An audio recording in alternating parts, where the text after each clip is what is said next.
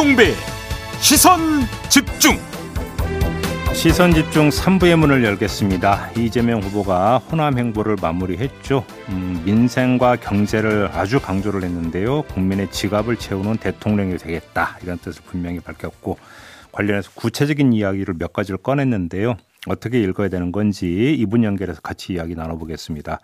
더불어민주당 원내 수석 부대표를 맡고 있고요. 중앙선거 대책본부 정책본부 공동 수석을 맡고 있는 분인데요. 김성환 의원 전화로 연결하겠습니다. 나와 계시죠? 네, 안녕하세요. 김성환입니다. 네, 안녕하세요. 일단 이거부터 좀 여쭤볼게요. 윤석열 국민의힘 후보가 소상공인 손실보상 50조 지원한다 이런 공약을 내놓은 바가 있는데 이재명 후보가 어제 이걸 수용을 하겠다. 그냥 내년 예산에 반영을 하자. 이렇게 지금 역제안을 하고 나왔는데 왜 이런 이야기를 한 겁니까? 네, 이제 대통령 선거가 3월 9일이고 네. 3월 9일에 당선된 사람이 뭔가 공약을 지키려면 어차피 음. 무슨 추경을 편성해야 되는 거 아니겠습니까? 네. 네, 추경 재원이라는 게 뻔해서 그렇게 할 거면 지금 당장 하자. 음. 당선된 다음에 뭘 하겠다고 하는 건 진실성이 조금 떨어지는 거 아니냐. 알겠습니다. 그러니 전국민 재난지원금은 이제 후보가 일단 철회를 했잖아요. 네. 우선 소상공인 자영업자 지원부터 두텁게 하자. 음. 뭐 이런 취지로 말씀을 그러니까 한 거죠. 추경 편성하느니 그냥 내년 예산에 포함을 시키면 더 그러니까 심플한 거 아니냐 이런 취지잖아요. 그렇습니다. 그런데 제가 좀 의아한 게 내년 예산은 처리 시한이 12월 2일 지금 이틀 남지 않았습니까? 네. 논의가 가능한 얘기가 아니지 않습니까? 그래서 이, 이재명 후보가 뭐 처음 제안한 것도 아니고 네. 어 얼마 전부터 어 윤석열 후보 측에 어 여야 간 협상을 통해서 빨리 소상공인 지원부터 어, 두텁게 하자고 한 제안을 했었는데 음. 정작 어 국민의힘 측에서는 소상공인 자영업자 지원 50조 원 에 대해서 구체적으로 어, 사실 협상을 안 하고 있어서 다시 한번 촉구한 거죠. 그러니까 결국은 현실성을 얻고 정치적 잼만 날렸다 이렇게 해석을 해야 되는 거 아닙니까? 윤석열 후보가 그랬다는 거죠. 아니요. 그러니까 제가 지금 드리는 질문은 만약에 윤석열 네. 후보가 설령 받더라도 지금부터 시작해도 이건 물리적으로 가능하지 않은 것 같아서 드리는 질문이거든요. 예산 편성권은 국회에 있고 네. 어 국회 이제 최종적으로는 뭐 정책위 의장 간 혹은 원내대표 간의 음. 마지막 쟁점은 또 최종적으로 협상을 하기 때문에 불가능한 건 아닌데 네. 어 국민의힘 측이 실제로는 한 번도 어, 소상공인 지원 50조 원을 어떻게 하겠다고 하는 어, 노력이나 제안을 하지를 않아서 음. 오히려 그게 문제가 있다고 봐야겠죠. 알겠습니다. 그러면 관련된 이야기로 좀 연결이 될 수가 있을 것 같은데 원내 수석 맡고 계시기도 하니까 좀 질문을 드릴게요. 어제 네. 그 국회 예결위 예산 소위 소속 국민의힘 의원들이 성명 내신 거 혹시 보셨습니까, 의원님? 아, 그건 제가 못 봤는데요. 그러면서 뭐 더 이상 심의 안 할 수도 있다 이런 식으로 어떤 그 경고를 하는 그 성명 내용이었는데 이걸 보면은 뭐 소상공인 지원이나 이런 쪽으로는 뭐 별로 늘리려고 하지 않고 지역사랑 상품권 쪽에만 좀 매달려 있다 이런 취지의 주장을 하던데 어떤 말씀 주시겠습니까?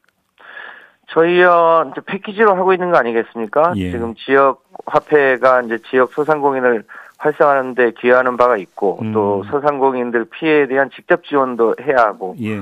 또 코로나 일상 회복과 관련한 예산도 증액해야 되고 음. 이게 이제 3대 패키지거든요. 네. 그래서 그 부분을 전반적으로 어 정부하고 또 야당하고 어 협의하고 있는 중이죠. 그래요. 네. 아, 이게 또 그 막판에 여야 간사하고 기재부 그냥 또 이제 3자 그 딱 테이블에서 그냥 다 결정되는 이런 수순으로 가는 거 아닙니까? 예산 심의가?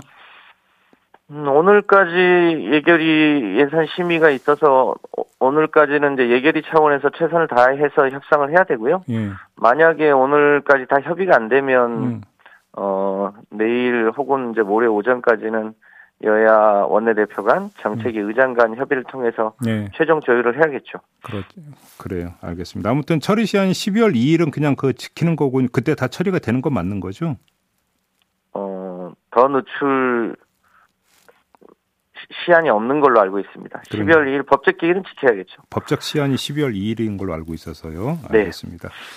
이재명 후보가 국토보유세 같은 경우 국민들이 반대하면 안 한다. 이렇게 한 발 물러섰는데 이건 또 어떻게 해석을 해야 되는 겁니까? 국민들이 싫어하는 거를 밀어붙일 수 있는 장수가 있겠습니까? 음. 특히나 대통령도 국민의 1호 머슴인데 네. 다만 어 국토보유세 같은 경우는 어 전체적으로 보면 90% 국민들이 이익이기 때문에 네. 잘 설명을 하면 할수 음. 있을 거라고 보는 거고 음. 그럼에도 불구하고 국민들이 싫다고 하면 어 못하는 거 아니냐는 원론적 의미라고 봐주셔야 되지 않을까 싶습니다. 근데 지금 최근에 나온 여론조사를 보면 국토보유세에 대해서 반대 여론이 더 높게 나온 여론조사 결과가 있어서 드리는 질문이기도 하고 또 왜 이 질문을 드리냐면 이재명 후보 같은 기본소득 이야기하면서 그 재원으로 지금 국토보유세 이야기를 그러니까 이전부터 계속 해오지 않았습니까? 기본소득으로도 연동이 되기 때문에 드리는 질문인데요. 네, 뭐 마찬가지인데요. 어, 충분히 이제 이미 조, 이 종합부동산세가 국토보유세적 성격을 가지고 있잖아요. 예. 다주택자에 대한 누진 과세를 포함해서 그 종합부동산세를 국토보유세로 전환하고 부족한 부분을 일종 보완하면 예. 지금은 어 종합부동산세를 거두면 이 소위 이제 국가 균형 발전 차원에서 지방자치단체에게 지금 배분해주고 있는데 예. 늘어나는 어 종부세에 늘어나는 세수를 어, 일종의 국토보유세 성격으로 기본소득의 재원으로 어, 쓸 수 있는 거죠. 음, 근데 이재명 후보는 그 국토보유소가 신설이 된다면 종부세는 여기를 흡수해서 없애는 것을 이야기한 바가 있지 않습니까? 전환하는 거죠. 그러니까 전환이라는 표현 좀 맞을 수는 있겠습니다만. 네. 예. 그러니까 일정하게 그 종합부동세가 해왔던 현재 부분은 그대로 쓰고 예. 일정 부분을 떼어내서 기본소득의 재원으로 쓸 수 있겠죠. 아무튼 뭐 지금 국토보유세 신설 방침이 지금 뭐 다시 뭐 재검토되는 게 아니라 그냥 원론적인 수준의 발언이다 이런 말씀이신 거죠? 정리를 하면. 그렇습니다. 네. 어제 여야가 전격적으로 양도세 비과세 기준 금액을 9억에서 12억으로 완화하는 방안을 합의를 했던데요. 그 배경이 어떻게 되는 겁니까? 아무래도 집값이 많이 사, 상승을 해서 1가구 1주택자가 집을 매각할 때 네. 예, 세, 금 부담이 이제 커지고 있어서 예. 종합부동산세도 일, 일가구 일주택자의 기준 금액을 약간 상향 조정했잖아요. 음. 이제 그런 취지이고 이제 다주택자에게는 이제 중과한 것처럼 음. 그런 취지로 봐주시면 되겠습니다. 근데 또 일각에서는 이거 선거 앞두고 여야가 합심해서 감세 표필리 피는 거 아니냐 또 이런 식으로 비판하는 목소리도 있던데 어떤 말씀 주시겠습니까? 그 양도세 기준 금액은 좀 높였지만 한편으로 음. 어그 다주택자에 대한 그 양그 뭐 기, 준 금액을 산정하는 방식은 또 엄격하게 제한한 부분들도 있습니다. 그러니까 네. 전체적으로 보면 뭐 그 감세만 한 게 아니고요. 또 그 다주택자가 세금을 회피하는 것은 또 기준을 강화한 측면도 있어서 전체적으로 네. 보면 어 감세는 아닙니다. 아 전체로 보면 감세는 아니다. 근데 원래 네. 처음에는 이게 11억이 좀 얘기가 됐었던 거 아닌가요? 12억이 아니라? 이, 이 1가구 1주택 양도세 기준은 네. 9억에서 12억이었고요, 처음부터. 아, 처음부터? 11억이 네. 아니라? 이 종합부동산세의 어, 기준 금액이 이제 9억에서 12억을 검토했다가 11억 원으로 맞춘 거죠. 1가구 1주택 종부세 기준 금액. 알겠습니다. 아무튼 근데 지금 일각에서는 종부세에 대해서 계속 뭐 그러니까 그 반발의 목소리가 나오고 있는데 이것은 뭐 그냥 지나가는 뭐 그냥 진통이다 이, 이 정도로 생각을 하십니까, 위원님? 종부세와 관련해서는 어 특히 우리 사회가 이제 주택은 성격이 좀 다른 상품이잖아요. 네. 공공재적 성격이 있기 때문에 음. 일가구 다주택자에게 대해서는 어 조금 더 엄격하게 조세를 통해서 어 다주택 소유를 억제하는 방향으로 가는 게 맞고 일가구 1주택자에 대해서는 조금 어, 보호를 두텁게 하는 그런 취지는 저는 타당하다고 생각합니다. 그래요. 그러면 그러니까 지금 뭐 비판이나 반발의 목소리 같은 경우도 극히 일부의 어떤 제한된 목소리다 이런 말씀이신 것 같고요. 예, 다만 이제 다주택자 입장에서 보면 음. 어올 6월까지 그 매각을 유도했는데 여전히 소유하고 계신 분들이 있으시거든요. 네, 네, 네. 어 그런데 어 지금은 이제 다주택을 양도하는 과정에서도 어 상당한 이제 세금을 내야 되는 상, 상황이라 음. 가지고 있어도 부담, 이제 팔기도 좀 어려운 상황이어서 음. 다주택자의 양도세는 뭐 일시 인하하는 방안이나 이런 건 좀 검토할 필요가 있다고 보여집니다. 그 보유세는 좀 두텁게 하고 예. 거래세는 좀 낮추고 이런 음. 기조는 검토해 볼 필요가 있다고 판단합니다. 아, 개인적으로. 알겠습니다. 예산안 문제로 좀 다시 돌아가서 한두 가지 좀 그 확인 질문을 좀 드릴게요, 의원님. 일단 네. 그 소상공인 지원 관련 예산이 있잖아요. 네. 이게 이제 얼마 전에 기재부에서 발표한 지원 방안 있지 않습니까? 그 범위에서 네. 더 추가로 확대가 되고 이런 건 아닙니까? 기재부는 아무래도 융자 쪽에 방점을 많이 찍고 있는데요. 그렇더라고요. 예. 네, 구, 국회나 이제 저희 당에서는 가급적이면 직접 지원을 조금이라도 더 음. 늘리는 게 좋지 않겠냐. 음. 그러니까 융 저리 융자도 물론 필요하니까 하고 네. 그 피해자 당사자들에게 직접 지원 금액을 최대한 어 늘리는 방향으로 협의하고 있는 중입니다. 그 이 주장은 그 국민의힘도 함께하는 주장 아닙니까? 그럼 여야가 합심하면 좀 관철시킬 수 있지 않나요? 기재부가 현재 갖고 있는 생각보다는 직접적 금액을 늘릴 수 있겠죠. 그래요. 그 규모나 네. 이런 건 아직 뭐 좀 가시적으로 나온 건 아직은 아니고요.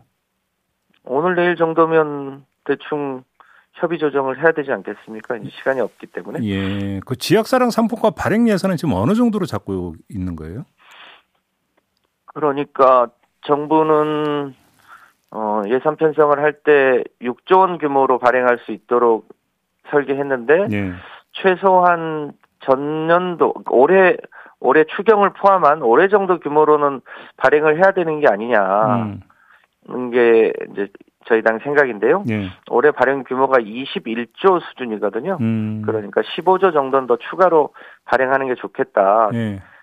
뭐 15조를 그 늘린다고 해서 정부 예산이 15조까지 들어가는 게 아니고 음흠. 또 15조의 10분의 1 비용이니까 예. 1조 2천억에서 1조 5천억 정도를 추가하는 게 좋겠다. 음.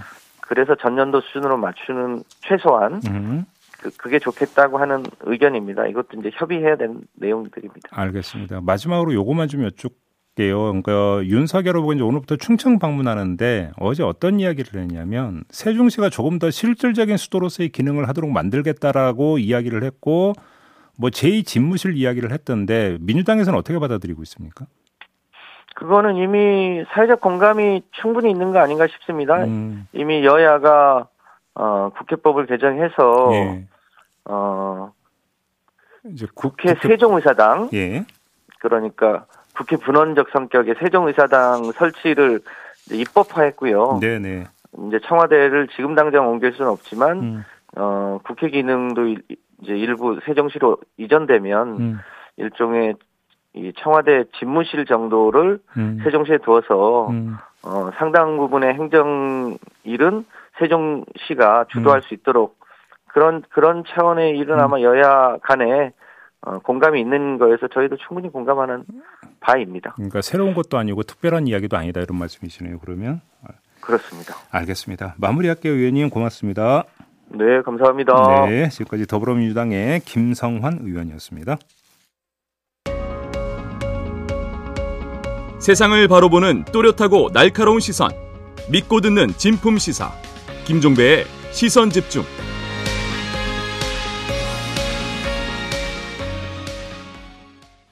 네, 정부가 어제 방역 대책을 내놨습니다. 단계적 일상 회복 2단계로 나아가지 않고 앞으로 4주 동안 특별 방역 대책을 실시를 한다. 이런 내용이고요. 특별 방역 대책의 핵심은 최대한 많은 사람들에게 백신 추가 접종을 하도록 한다. 이런 내용인데요. 코로나19 예방 접종 대응 추진단의 박혜경 접종 시행반장 연결해서 관련 이야기 좀 자세히 어, 들어보도록 하겠습니다. 나와 계시죠? 네, 안녕하세요. 네. 거리두기 강화가 아니라 백신 추가 접종 쪽으로 방점을 찍은 이유가 뭘까요? 네. 어, 일상적 단계 회복에 들어간 지 이번 주가 5주 차가 되고 있습니다. 네. 어, 알고 계신 것처럼 어, 일상 단계적 일상 회복 이후에 확진자가 계속 늘고 있지만 음.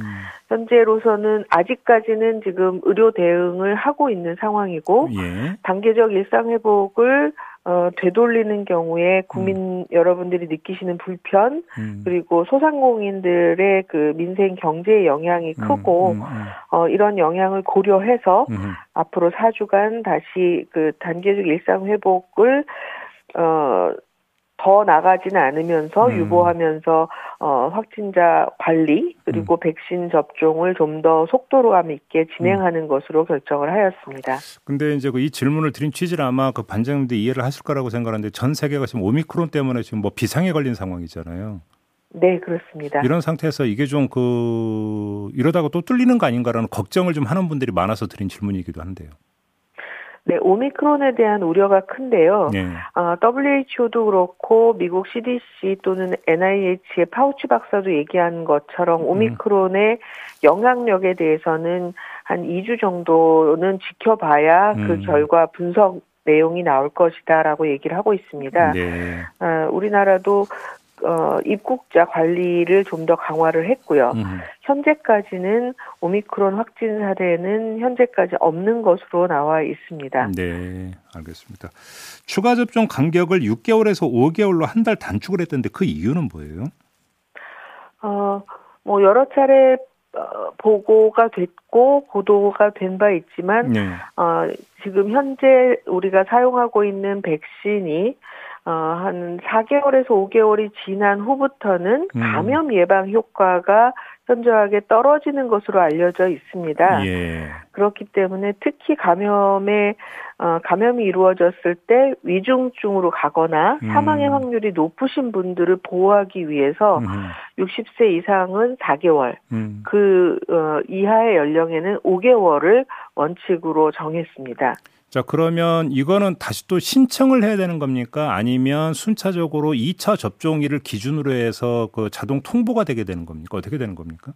2차 접종일 이후에 예약을 할 수 있는 기간에 예. 어, 문자로 예약을 안내해 드리고 있고요. 예약하라고. 어제 네네. 예, 예. 예, 어, 추가 접종 또는 3차 접종, 뭐 얀센을 맞으신 분들은 2차 접종이 되겠지만 음. 어, 그런 분들에게는 지금 어, 부스터샷 추가를 접종해야 될 때가 됐으니 예약해 주시기 바랍니다라는 네. 문자가 나가고요. 예. 어, 그렇지 않은 경우에는 예약 없이도 자녀 백신을 활용한 음. 어, 접종이 이루어질 수 있습니다. 그러면 이제 때가 되면 문자가 온다라는 거죠. 예약하라고. 추가 접종 네네. 예약하라고 문자가 온다라는 말씀이신 거죠? 네네. 그러면 이 추가 접종도 1, 2차 접종했던 그 백신하고 동일한 종류의 백신을 맞게 되는 겁니까?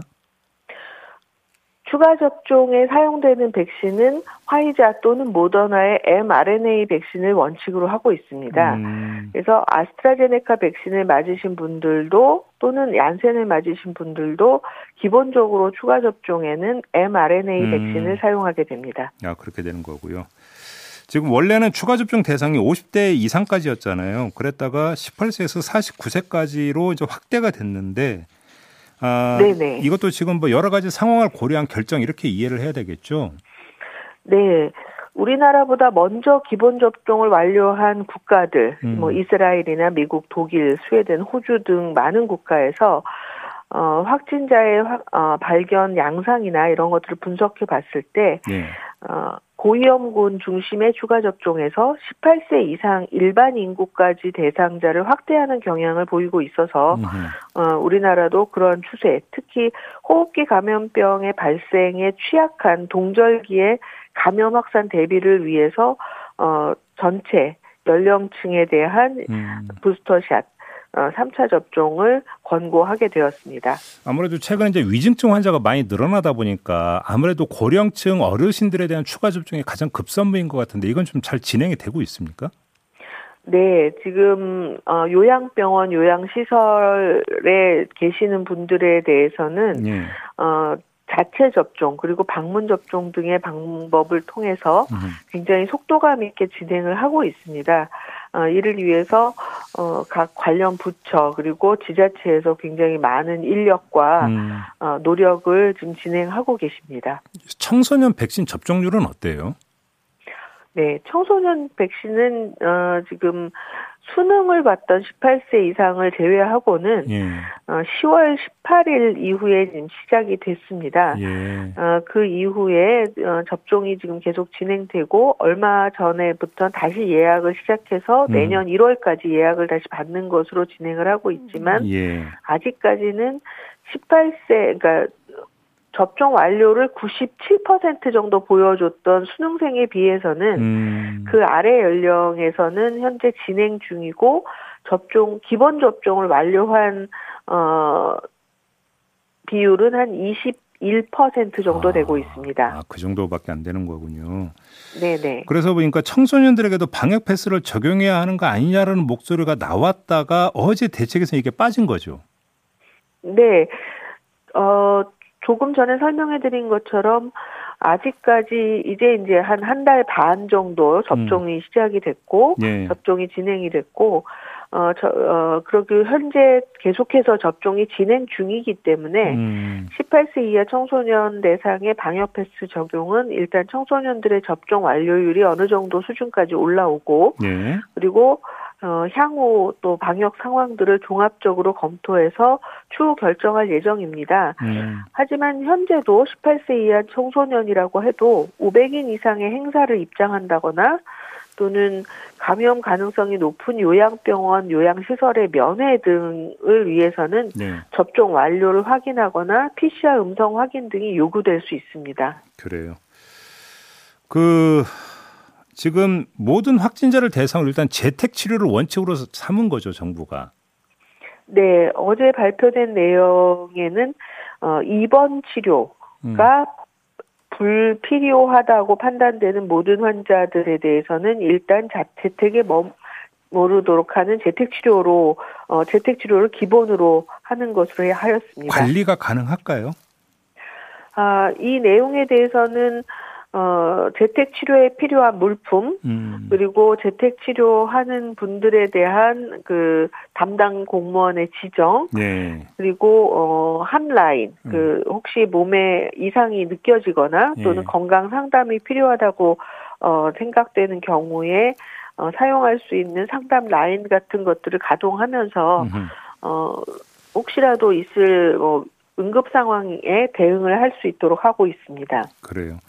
오미크론 얘기 좀 몇 가지 좀 여쭤봐야 되는데요. 아까 한 두 주 정도 기다려야 된다고 말씀을 하셨으니까 그건 알겠고요. 네. 근데 지금 현존하는 PCR 검사로는 이 오미크론 확인이 불가능하다면서요? 아, 그렇지는 않습니다. 아, 가능해요? 지금, 예, 예. 예. 음. 우리나라에서 코로나19 확진이냐 아니냐를 검사하는 PCR 검사법은 예. 오미크론을 포함해서 그 어떤 변이에도 관계없이 코로나19에 걸렸는지는 진단할 수 있습니다. 아, 그러면 다만 그게 오미크론이냐 델타냐 이게 지금 아직은 구분이 안 된다는 말씀이신가요? 그 진단 당시에는 예. 오미크론인지 델타인지를 확인할 사실 필요는 없고요. 음. 어, 그 코로나19에 감염이 됐기 때문에 즉각적인 예. 격리 조치라든가 예. 접촉자 조사를 하기 위해서 어, PCR 검사를 이용한 확진을 하는 것이고, 음. 어, 그것이 델타인지 오미크론인지 또 어떤 다른 변인지를 알기 위해서는 네. 유전차 어, 바이러스의 유전자의 일부 또는 전체를 해독하는 방법이 유일합니다. 음. 예, 그렇기 때문에 우리나라는 어, WHO에서 권고하고 있는 변이 유전자 검사보다 훨씬 많은 양을 검사를 하고 있습니다. 알겠습니다. 그러니까 정리를 하면 오미크론에 이제 감염된 사람 같은 경우도 현행 PCR 검사로도 코로나 확진 여부는 그 판정이 가능하다 이런 말씀이신 거죠? 정리하면? 네, 그렇습니다. 알겠습니다. 자, 오늘 말씀 여기까지 듣도록 할게요. 고맙습니다. 네, 감사합니다. 네, 지금까지 박혜경 코로나19 예방접종 대응 추진단 접종 시행반장이었습니다. 네, 코로나 백신 추가 접종이 지금 조기 시행되고 있죠. 그 대상되는 분들은 사전 예약 홈페이지 꼭 참고하시기 바라고요. 자, 이 소식 전해드리면서 오늘 본방 마무리하겠습니다. 저는 유튜브에서 청기 누설로 이어가겠습니다. 고맙습니다.